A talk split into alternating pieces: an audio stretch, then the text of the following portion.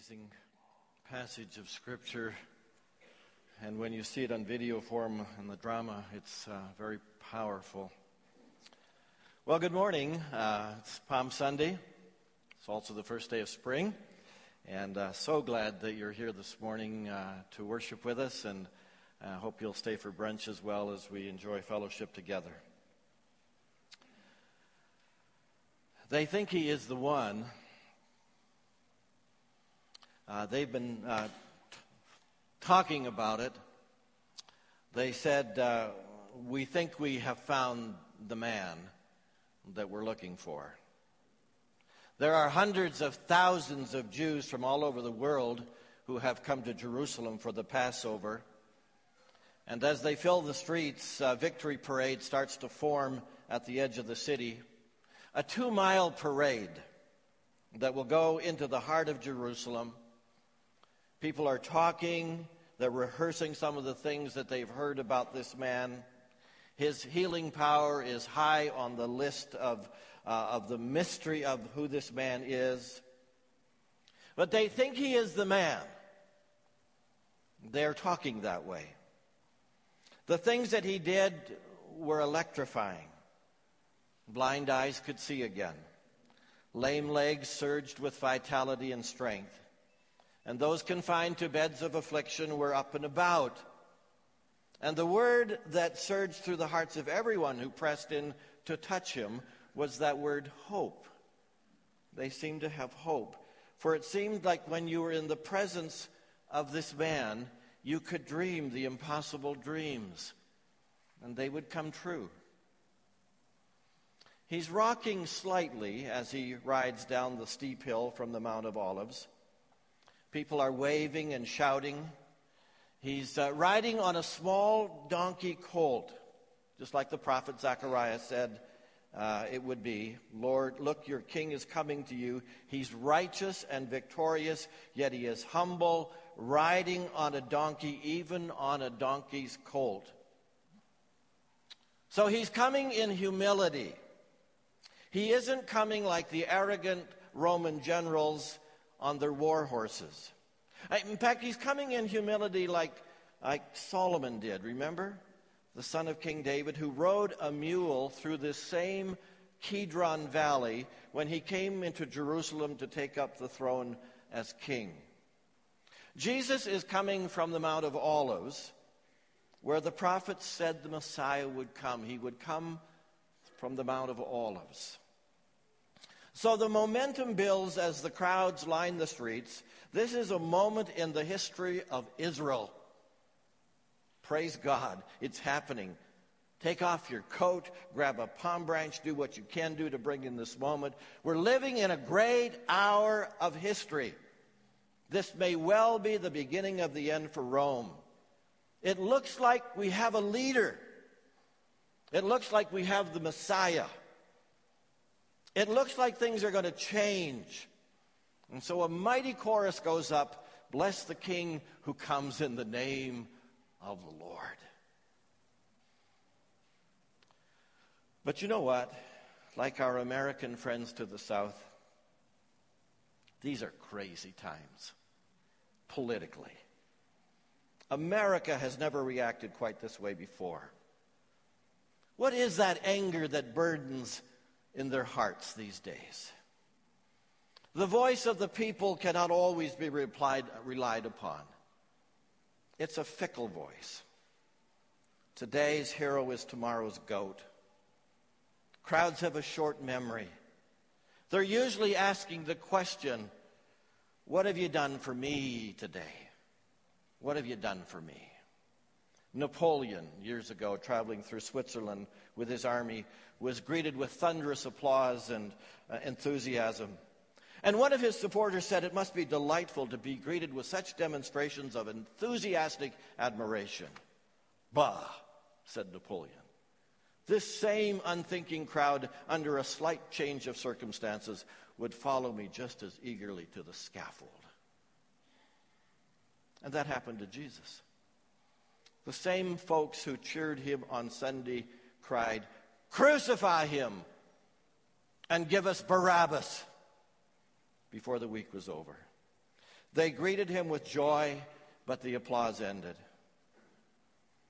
But an amazing day, nevertheless, an amazing day, Palm Sunday, for the disciples, for these 12 men. Uh, and they didn't know the week ahead. We know it, but they didn't. They were riding high. It was quite a moment for the disciples, don't you think?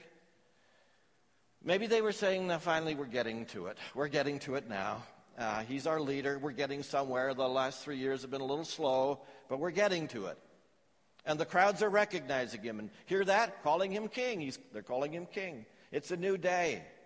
And here they are walking right behind the little colt with Jesus riding on it. And here they are, the main guys. They're the main guys with the popular leader. Uh, this is a moment to behold. They are his loyal followers. Up to now, they hadn't had a lot of credible recognition, but things are changing. Look at these crowds. We would say today, he's filling the stadiums. It's a great day. And what about Judas? Oh, he's there too. He's there too. Let's just talk a little bit about Judas this morning. Judas undercover. Judas undercover. You know, he's been un- undercover for a long time. Three and a half years, nearly. And he's done well not to blow his cover all this time. So I wonder what he was thinking as he walked into Jerusalem with Jesus being hailed as the king. What was his angle? We really don't know why Judas had followed Jesus in the first place. He was searching for something. We know he was a zealot, which means he had a political agenda for the overthrow of the Roman establishment. Did he think he had a better shot of uh, accomplishing some of the goals through following this man, Jesus? Did he think Jesus was really going place, so he just sort of hitched onto him, that it might be just a way for him to set up shop against the opposing Roman government? I don't know. What was in his thinking? Was he attracted to the charisma of Jesus? Was he attracted to the perks of following a famous rabbi? And if you're following a famous rabbi, most of the time you get free shelter and food. Did that appeal? Uh, was it the adventure? It's like traveling. Traveling for some is a real adventure. You meet a lot of people. Maybe that was on his radar as being important. Or maybe you get to be held in high esteem if you're a disciple of Jesus Christ. And maybe I would too then. Yeah, there's Peter over there. You know Peter, he's an amazing guy. And there's John, he's one of the sons of Zebedee. You know John, and he's pretty famous. And, and there's Matthew, and then there's me. Uh, and, and my name is Judas. And, uh, you know, maybe that felt good. Maybe that felt good. John's gospel tells us that all the people, all the money given to support Jesus' ministry was kept in one account. And Judas was the one selected to have the ATM card. Oh, he had signing authority. And he carried the card in his wallet. And we're also told that Judas used the ATM card more than he needed to. He just called it borrowing. I don't know what he spent it on, but maybe it tells you that he had a bit of an appetite for the perks of life. So Palm Sunday must have tripped Judas's trigger a little bit because it fed right into those extreme views of overthrowing Rome. This thing might look like it might be headed in the right direction. He might have been excited as the thought of the great revolution was about to take place. Because look at these crowds. And all of the disciples seem to have an interest uh, in bettering themselves in the new kingdom. Well, it was just nights before that Peter and John was, uh, they were kind of debating this, who's going to be the greatest. And, and I'd sure love to sit on your left-hand side, and I'd love to sit on your right-hand side. And I, w- I wonder what Judas was thinking. I, I'm sure he was thinking, I'd like an upgrade too. A little more influence, maybe a portfolio assigned, especially uh, in the government to uh, get rid of those Romans. But you do have to admit, he was good. He was good. He was good at being a con. And no one picked, him up, picked it up. Even with him being in charge of the ATM card, no one picked it up. And even at the Last Supper, when Jesus says, One of you will betray me, you don't hear the rest of the disciples say, Oh, we know, we got that one figured out. We know who that is. No one, no one pointed a finger at Judas. They didn't know. Judas was undercover for a long time. We all have that capacity to not really be going in the same direction as Jesus, but it looks like we are. Nobody could ever say, I can see that he's not really with Jesus. He's just pretending. It's a cover up. That's pretty hard to tell. And Judas was an ace at it. What are the perks of pretending to be with Jesus, but we're not really in? It's a game. Why would anyone, anybody want to play that game? Well, maybe there are some perks. Politically, the wise politician courts the evangelical vote. So politicians can look like they're in. Uh, we're one of you too. And they use all the right language. And inside the church, being part of following Christ may mean just keeping peace. I'll just be part and I'll just keep the peace. And it's easier to go along than it is to set up roadblocks, which just cause a lot of tension. Uh, there are some great business contacts. It's important to know the right people. Perhaps that's a motive to be undercover. Cultivate the contacts. But there comes a moment when you figure out that Jesus is calling you to love him and his people more than your perks or power or political advantages. Things look great on Palm Sunday, but not so great on Maundy Thursday. It was coming down to the wire, and it was getting harder to be a follower of Jesus Christ without being totally in. And the more you follow Jesus, the more it becomes absolutely clear that there is a cost. Jesus talked about it all through his ministry the cost of discipleship the cost of being his follower.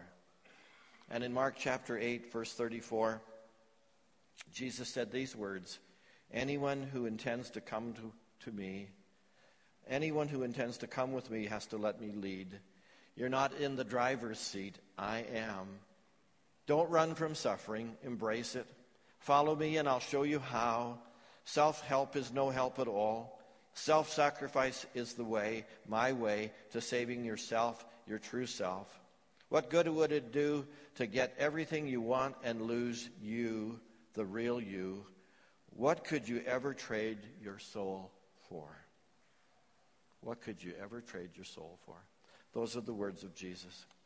And when Judas began to get it, that Jesus was taking his followers in a direction that he wasn't prepared to go, he began to put together a plan, a plan which included betrayal.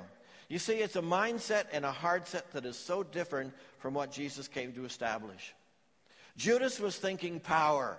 Judas was thinking influence and ranking and a position in the government and overthrow. And that looked different than taking a bowl of water and a towel and washing somebody's feet. What? Wash your feet? That's weakness. That's servant stuff. Forgive somebody? That's crazy stuff. Listen to somebody's pain? Really? Listen, I can't get too close because it will blow my cover. Get too close to Jesus and you'll feel this sense of accountability. You get too close to Jesus and he knows your thoughts and your deeds and your heart so better to be apart but not really apart. Better to be connected but not really connected. Better to be in but not really in. I don't know if that makes any sense to you. But if it does, it's probably a very awkward position to be in. It's confusing. It's ripping. It tears you apart to be in but not to be in. Jesus, uh, Judas decided he couldn't follow a leader like Jesus. Oh, it was quite a decision to make. He turned him in for a better deal. He turned him in for a better deal. It looked like a better deal, but oh, had he been able to think that through, he would have never gone there. He betrayed Jesus for 30 pieces of perks. We looked it up 30 pieces of silver, about the equivalent of $600. That's crazy. Betray the Son of God for $600? Wasn't much of a deal. And in the end, he didn't even want the perks. It was nauseating to him. It threw it back into the temple. What's keeping you from being all in? What do the perks look like for you? Afraid to surrender them because they're really important and I'm holding on. You know, Jesus offers you another opportunity to start fresh. I'm always overwhelmed by how much he loved Judas. I'm always overwhelmed by that. And, and how he reaches out to him, hoping that he will change his mind. Because God's grace is still able. Do you know where the best perks in life come from? They come from serving others. They come from serving Christ through serving others. It doesn't get better than serving others because God designed the human heart that way. And He put purpose and meaning into our lives and significance when we serve others. And that's how He made it work. And so when you give to others, you receive. And those are the best perks, giving yourself away for the cause of Christ, because it just comes back to fill your heart in, in amazing ways. So, first of all, you see a man undercover for all the years that Jesus ministered, but he was with him, and yet he was undercover. For all the years that he ministered, he was with him, but he was undercover. Oh, friends, God calls us to a new start, a fresh start. Maybe it's time to say today, I'm no longer undercover. I'm coming out from being undercover. Maybe it's time to be bold and step up. Maybe it's time, as Pastor Norb said this morning, is maybe it's just time to get baptized. It's just a first step of obedience. It's time to step up if you haven't. It's time to grow and say, where can I find my purpose and direction in being his follower? It's time to serve. It's time to step forward. So, first of, of all, uh, a man undercover. Then, secondly, uh, Jesus uh, recovered. Judas uncovered, G- Jesus recovered. In Matthew uh, 26, verse 47 and following, you find a, a recovered Jesus. He's, he's not recovering from a downfall, don't misunderstand me. He is, he is recovered from the Garden of Gethsemane, anointed, covered again for the next days of ministry when he will give his life for all of us. He is recovered with the grace and strength of God. He is recovered and re-strengthened through his time in Gethsemane. He has been covered again through prayer. And he came out of Gethsemane strong, stronger than when he went in. He wrestled his mission to the ground. If you recall, I quoted this uh, from Haddon Robinson last week. I'll just quote it again because it seems so applicable. If he is so broken in Gethsemane, when, when all he's doing is praying, I might have said, What will he do when he faces a real crisis? Why can't he approach this ordeal with the calm confidence of his three sleeping friends? Yet when the test came, Jesus walked to the cross with courage, and his three friends fell apart and fell away. When the test came, he walked to the cross with courage. There is a work that is done in a person's heart that brings a deep confidence, a sovereign, majestic confidence. it often is shaped on the anvil of suffering and pain. Alan Redpath, who is a British pastor and was a British pastor and evangelist, actually served at um, Moody Bible Church in Chicago years ago, had a few famous quotes. And one of them was this When God wants to do an impossible task, he takes an impossible person and crushes him. When God wants to do an impossible task, he takes an impossible person and crushes him. That may sound harsh, may sound even cruel, until you understand that becoming like Christ is a very painful process.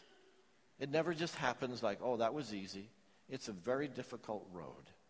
Redpath used to say, the conversion of a soul is the miracle of a moment, but the manufacture of a disciple is the task of a lifetime. And I think you understand that there's quite a difference between becoming a Christian and becoming a disciple.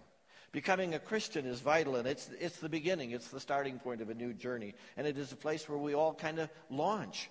But becoming a disciple is the journey of a lifetime as we seek to become close followers of Christ. It is a process when my goal is, where my goal is to please Him more than it's to please anybody else, more than it's to please my parents, more than it's to please my spouse, more than it's to please my children or anyone who might have high expectations of me. My first allegiance is, is Christ. It includes self denial and unwillingness to pursue my own way or to go God's way and to please Him. A Christian is a person rightly related to God through faith in Jesus Christ. But it doesn't automatically mean we become a disciple. It's the task of a lifetime. And all of us know that very well. Jesus has devoted his whole life to the Father. On every occasion, he has bowed his knee in submission. And now, when the skies are ominous and the heavens are dark, there is a confidence and there is a majestic uh, confidence that is evident in the life of our Savior. And Judas says, You'll know him. You'll know which one to arrest when I greet him with a kiss. But he has a little army with him. And I'm astounded at how many soldiers they sent.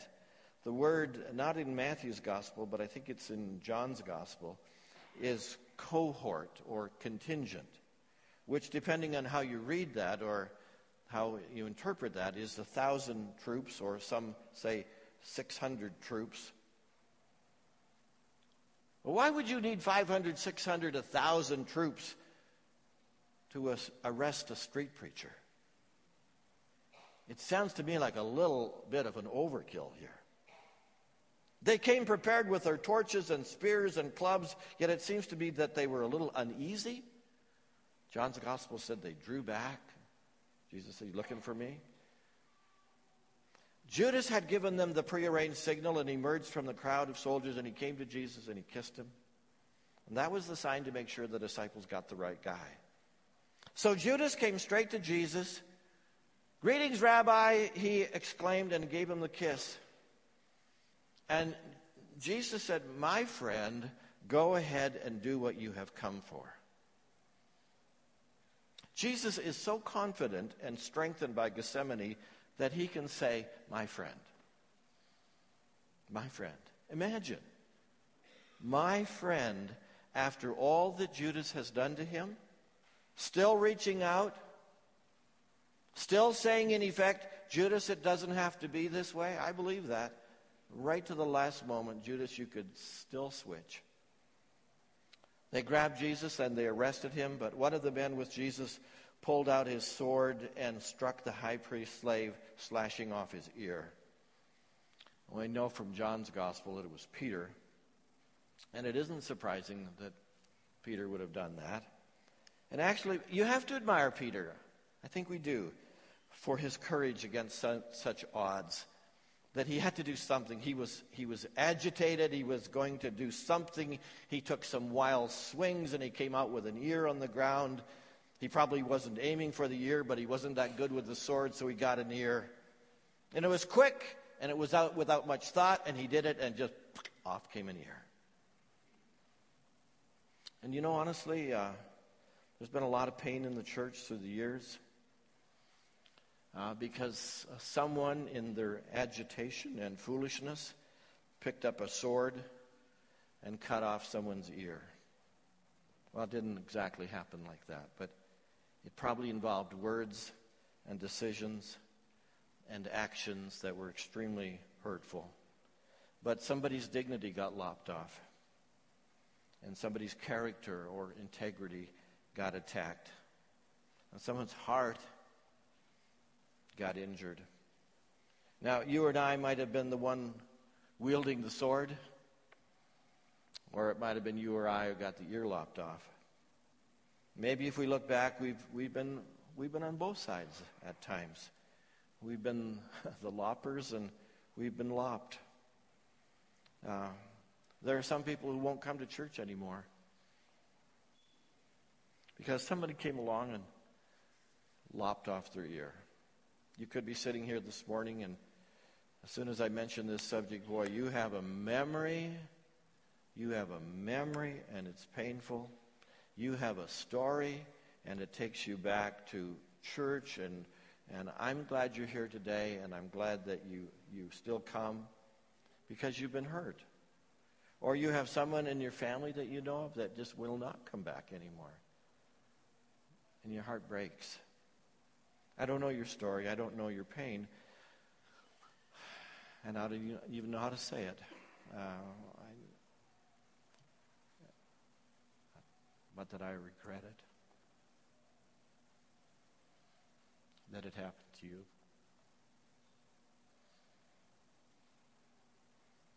Or that I'm sorry it did.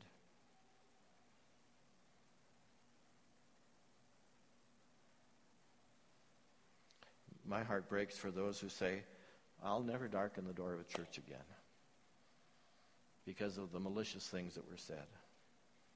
I'll never set foot inside a church because of the gossip and the innuendos and the straight out awful things that were said and done. And some of it was done kind of like Peter.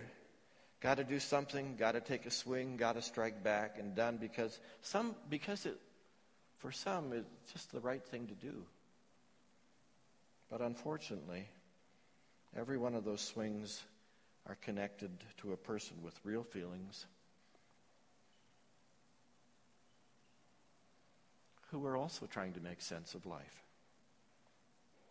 If you're here this morning and you've been hurt, you need to talk. I hope you will. You need to heal, be restored. Maybe you already have been. Keep on. Keep on. The enemy would love to lock us up in a prison bound by our hatred and resentment. But the Holy Spirit wants to release us so that we can continue to grow. For some, this is the anvil of suffering and pain, and it's part of what we have to work through to become a fully devoted follower of Jesus Christ, a disciple. Jesus said, Put away your sword. Those who use the sword will die by the sword? Don't you realize that I could ask my Father for thousands of angels to protect us and he would send them instantly? But if I did, how would the scriptures be fulfilled that describe what must happen now? Jesus was recovered, covered again with the mission and strength and power of his calling. I'm remembering that old song.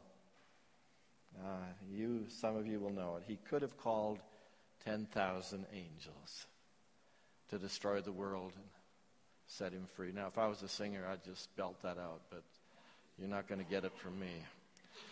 He could have called 10,000 angels, but he died alone for you and me. What courage. What poise. He knew what he could do but he knew what he had to do. He, know what, he knew what he could do, but he knew what he had to do. And he submitted to this little army and the Jewish leaders and Judas out of obedience to God. Yes, aren't you glad he didn't call the angels? Aren't you glad he didn't call the angels?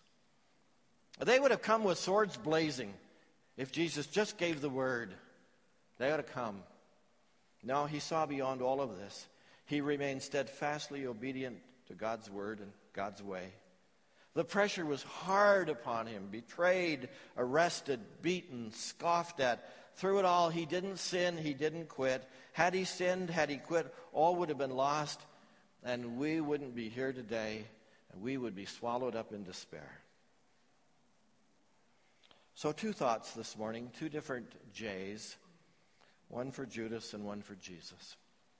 Judas, undercover all these years he spent with Jesus. And Jesus covered again with the mission and purpose of God for his life, and there was no turning back. What a contrast. Judas, who didn't see his purpose, lived his whole life, thought of himself, his perks, his convenience, and died so regretfully. So regretfully. And Jesus, who lived his 33 years on earth, knew exactly why he had come, gave everything he had, including his life, so that we might discover who we are in him. That we have been given, forgiven through the work of Christ. That we've been given hope and a future that is amazing.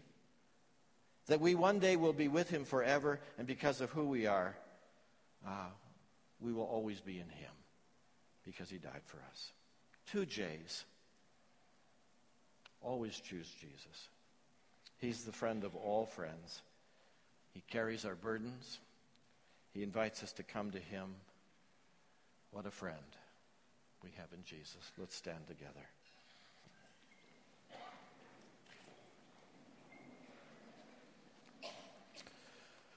Lord, we, uh, we choose you.